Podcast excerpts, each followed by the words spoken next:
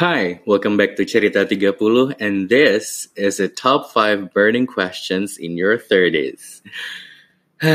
Salah satu pengalaman yang paling menyeramkan sebagai so seseorang yang berumur 30 plus adalah tentunya menerima pertanyaan-pertanyaan sakral dari keluarga dan teman-teman kita juga yang kadang bikin mual, bikin merinding, pengen pingsan sampai pengen nyungsep ke dalam tanah gitu ya pertanyaan-pertanyaan yang kadang-kadang tuh jawabannya kita pengen yang nyet just just urus aja hidup lo sendiri nyet gitu. Nggak usah hidup nggak usah nggak usah urusin kita gitu kan ya. Nah di cerita kali ini kita coba bahas satu persatu the top five burning questions itu kira-kira apa aja. I actually made my own list uh, tadinya tapi kemudian I decided to test it out uh, on my Instagram dan tanya di teman-teman saya kira-kira pertanyaan-pertanyaan apa aja sih yang kadang-kadang bikin mules gitu di di umur kita yang sudah 30 tahunan ini. Dan kayaknya banyak banget pertanyaan dan banyak banget jawaban-jawaban yang masuk yang ada yang sesuai dengan apa yang sudah saya pikirkan, tapi ada juga yang kadang-kadang hmm, membuat berpikir gitu, kira-kira apa ya jawabannya. Jadi langsung aja kita bahas satu persatu. Nah, yang pertama, being on top of the list, tentunya adalah I think you guessed it right. Uh, it's kapan kawin. um, satu ternyata banyak juga teman-teman saya di Instagram yang seperjuangan yang masih single, masih ready to mingle dan belum uh, menaiki jenjang pernikahan gitu ya. Yang kedua adalah ini memang satu-satunya salah satu pertanyaan yang selalu menjadi momok buat kita semua di umur yang sudah berkepala tiga ini. Apalagi kalau pas di hari raya selesai, kelar. Gitu ya buat saya sebagai seorang laki-laki Sumatera berumur 33 tahun dan dan belum menikah um, karena saya merayakan uh, lebaran ya, lebaran itu jadi hari yang paling-paling menakutkan buat saya. Um, coming again from a Sumatran family, all those loud aunts and uncles and grandparents being in the same room, being under the same roof, itu tuh I could totally feel how they look at me when I come into their house. And the one person that was holding my hand is none other than my mom. Gitu. Pertama tatapan menghunus gitu kan kayak burung garuda di bungkus kacang garuda itu mulai menusuk dan mulai meresuk gitu ya ke dalam jiwa gitu nunduk aja gitu nunduk masuk nunduk gitu tapi kan harus salim ya gitu harus salim tangan gitu ke yang uh, lebih tua maka dimulailah gitu ya. Kalau lagi ke sisi keluarga ibu saya yang Padang tuh bunyinya tuh kira-kira kayak Alunjo kamu nikah nak gitu. Bilo kita barale nak. Bilo tante terima undangan nak gitu. Kapan sih? Kapan pesta? Kapan kita terima undangan? Belum menikah juga gitu. Atau kadang-kadang kalau lagi ke uh, sisi keluarga ayah saya yang dari Aceh gitu, beda lagi. Itu kayak yang uh, Nenda Katuhana pengen gendong cucu dari kau nak gitu. Uh, nenek, nenek itu udah tua gitu pengen gendong cucu dari kamu gitu. Atau kalau udah yang keluar lagi ngobrol-ngobrol nih sama om-om lain tuh yang kayak tangan mama terus yang digandeng gitu atau kayak nggak capek bro hidup sendiri mulu bro gitu. Maksudnya gini, um, I know those questions come from a place of love gitu ya. Tapi at the end of the day kan bu bukan urusan mereka juga gitu. Kalau misalnya nih saya nikah besok, situ mau bayarin gedungnya gitu. Situ mau bayarin puspa catering gitu atau siapa Timur Angin mau bayarin Timur Angin buat jadi foto priwet sama foto dokumentasi gitu. Enggak juga gitu. So unless kadang-kadang tuh pengen banget ngomongnya so unless you contribute towards paying my bills and putting food in my mouth then shush gitu. Cuma ya nggak bisa gitu kan ya mohon maaf nih agak emosi karena this this keeps happening year over year over year over year gitu. Nah, um, setelah tadi yang pertama adalah kapan kawin, pertanyaan kedua dan ketiga ini sebenarnya sepaket. Udahlah sepaket, kemudian sebenarnya masih lanjutan juga dari pertanyaan yang pertama. Jadi kalau yang pertama tadi adalah kapan kawin, maka yang kedua adalah kapan punya anak ya kalau sudah menikah, dan yang ketiga adalah kapan sih nambah anak lagi gitu. Nah, and for me, my philosophy in answering these questions masih sama kayak yang di atas gitu. Hanya saja um, karena saya belum menikah, so I could only imagine ini slightly lebih ribet. Dalam artian Kalau pertanyaannya adalah kapan kawin, ya that only concerns you and you alone gitu kan ya. Ya udah telan aja gitu. But when it comes to kids or having kids or having or having more kids, kan nggak cuma kamu aja tapi you also need to think about your spouse's feeling gitu.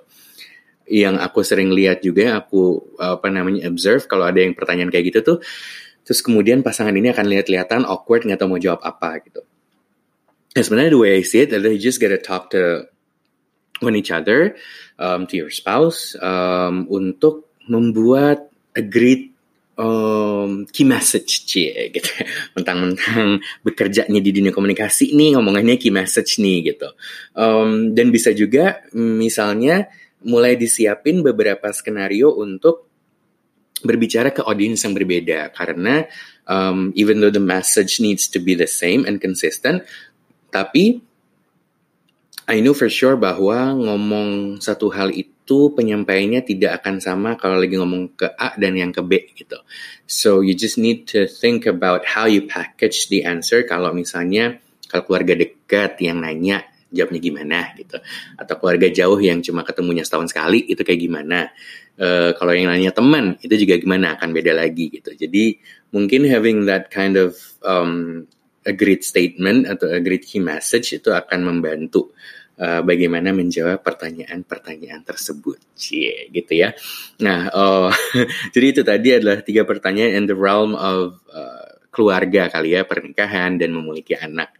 Untuk pertanyaan selanjutnya atau pertanyaan keempat, karena tadi barusan juga saya menyinggung sedikit masalah pekerjaan, maka ini adalah kaitannya dengan pekerjaan, yaitu Cie, udah jadi manajer belum sih? Nah, ini cukup ganggu menurut saya. Pertanyaan ini is pretty unnecessary sebenarnya.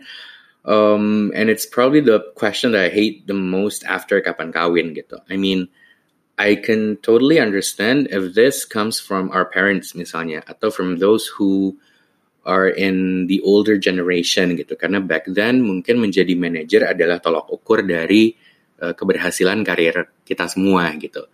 But it's 2019 guys gitu. It's no longer relevant um, being a manager. Yes, it is a step in a career. Yes, it is a step up in a career.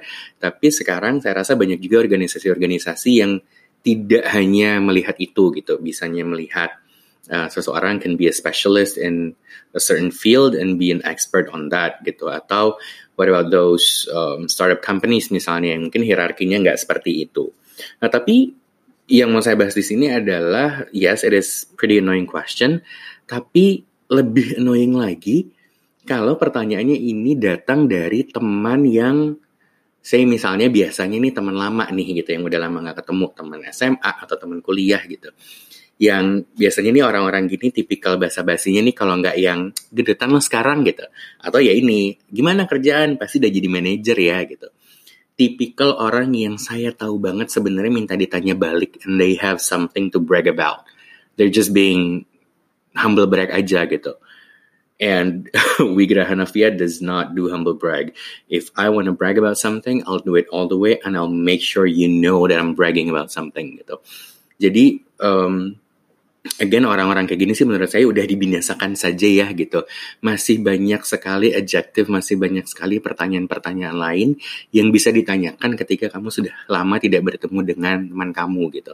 Ya kalaupun memang ada perubahan signifikan di fisiknya, ya mungkin nggak ke situ nanyanya. Ah, pakai keluarga, nyokap bokap sehat, whatever gitu. There are a lot of things that you can ask in the world dan bukan masalah lo gendutan atau lo udah jadi manajer atau belum.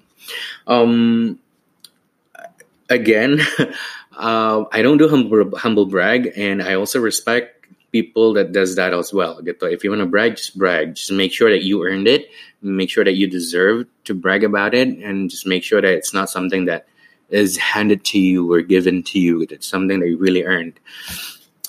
Oke, okay, emosi lagi. Balik lagi. Ini memang agak em bikin suka emosi pertanyaan-pertanyaan lima pertanyaan top burning questions ini nih. Jadi agak sedikit emosi ngomongnya nih.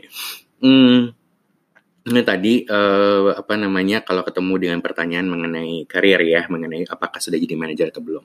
Nah, uh, kita sudah cover empat pertanyaan dan kita sudah sampai ke pertanyaan yang kelima yang kemarin saya coba bikin listnya dan ini um, probably this one is something that I'm absolutely terrified about because I know what my answer is and I hate myself for for having that answer gitu misalnya. Dan itu adalah sudah punya investasi atau belum. Uh, and this is probably this is probably the epitome of of, of being 30. Um, I mean, you're done with with your 20s. You're done with playing around, burning money for shits, and it's just time to get down and get serious and start planning your life. It sucks, but it is what it is gitu loh. Um, kepala empat udah di depan mata habis itu kepala lima, habis itu pensiun, udah gitu mau ngapain gitu kan ya. Dan dari beberapa teman saya yang sungguh-sungguh saya hormati yang sudah mungkin mencapai usia itu, mereka bilang from your 30 to your um, apa namanya masa pensiun itu it will pass by like a snap of finger. You, like you won't realize it, tahu-tahu kayak udah lima tahun lagi gue pensiun gitu. Dan tentu saja investasi menjadi satu hal yang yang uh, apa namanya sangat dibutuhkan ketika nanti kita sudah tidak lagi uh, produktif gitu ya atau sudah pensiun gitu. Um, honestly speaking, uh, as for myself, I'm really bad at saving my money. Um, I hate saving. I hate setting aside a certain amount of money in my saving accounts untuk tabungan gitu. I need something tangible. That's why I've been trying to get something yang memang kelihatan dan I know that I need to set aside my money to take care of it each month misalnya, tapi in, not in the form of um, tabungan.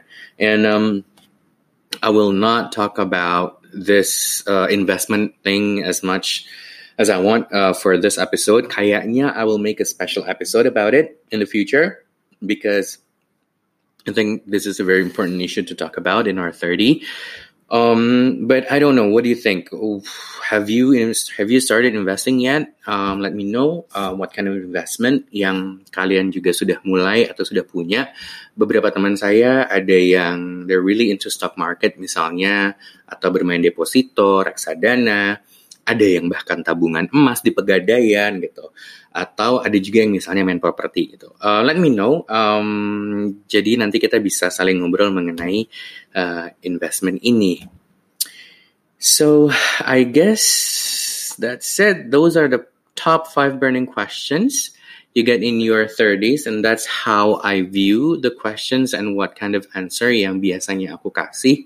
Um, you can head off to my Instagram. There's a there's a a post specially dedicated for this episode where you can comment on what do you think about these top five questions. Let's keep the conversation going. And if you like this podcast, just stay tuned for the next episode next week. My name is Wigrangara Hanafia signing out. Bye.